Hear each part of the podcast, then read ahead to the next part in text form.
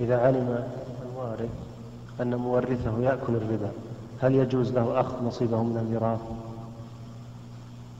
يعني إذا علمنا أن ألو... أن الميت كان يتعامل بالربا فهل يجوز لورثته أن يأخذوا نصيبهم من التركة؟ نقول نعم يجوز.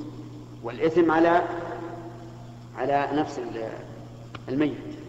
إلا إذا كان الربا لم يقبض حتى الآن فهنا نقول للورثة اقبضوا الربا من ممن هو عليه ولكن لا تأكلوه تصدقوا به أو اجعلوه في المساجد أو في الطرق أو في أعمال الخير فهمت؟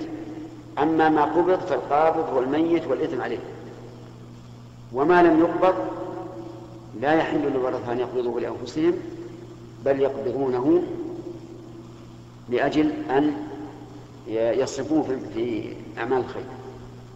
قد يقول قائل لماذا يقبضونه مثلا وهو ربا؟ نقول لأن هذا المرابي الذي دفع الربا قد أقدم عليه ورضي به وعامل به. فلا نجمع له بين أن ينتفع بالمال هذه المدة وينتفع أيضا بالربا. نقول الربا نأخذه ونعطيه. نجعله في المصالح. وإن رأوا أن من المصلحة ترك الربا كما لو كان فقيرا فلا فلا يأخذونه أصلا. أفهمت الآن؟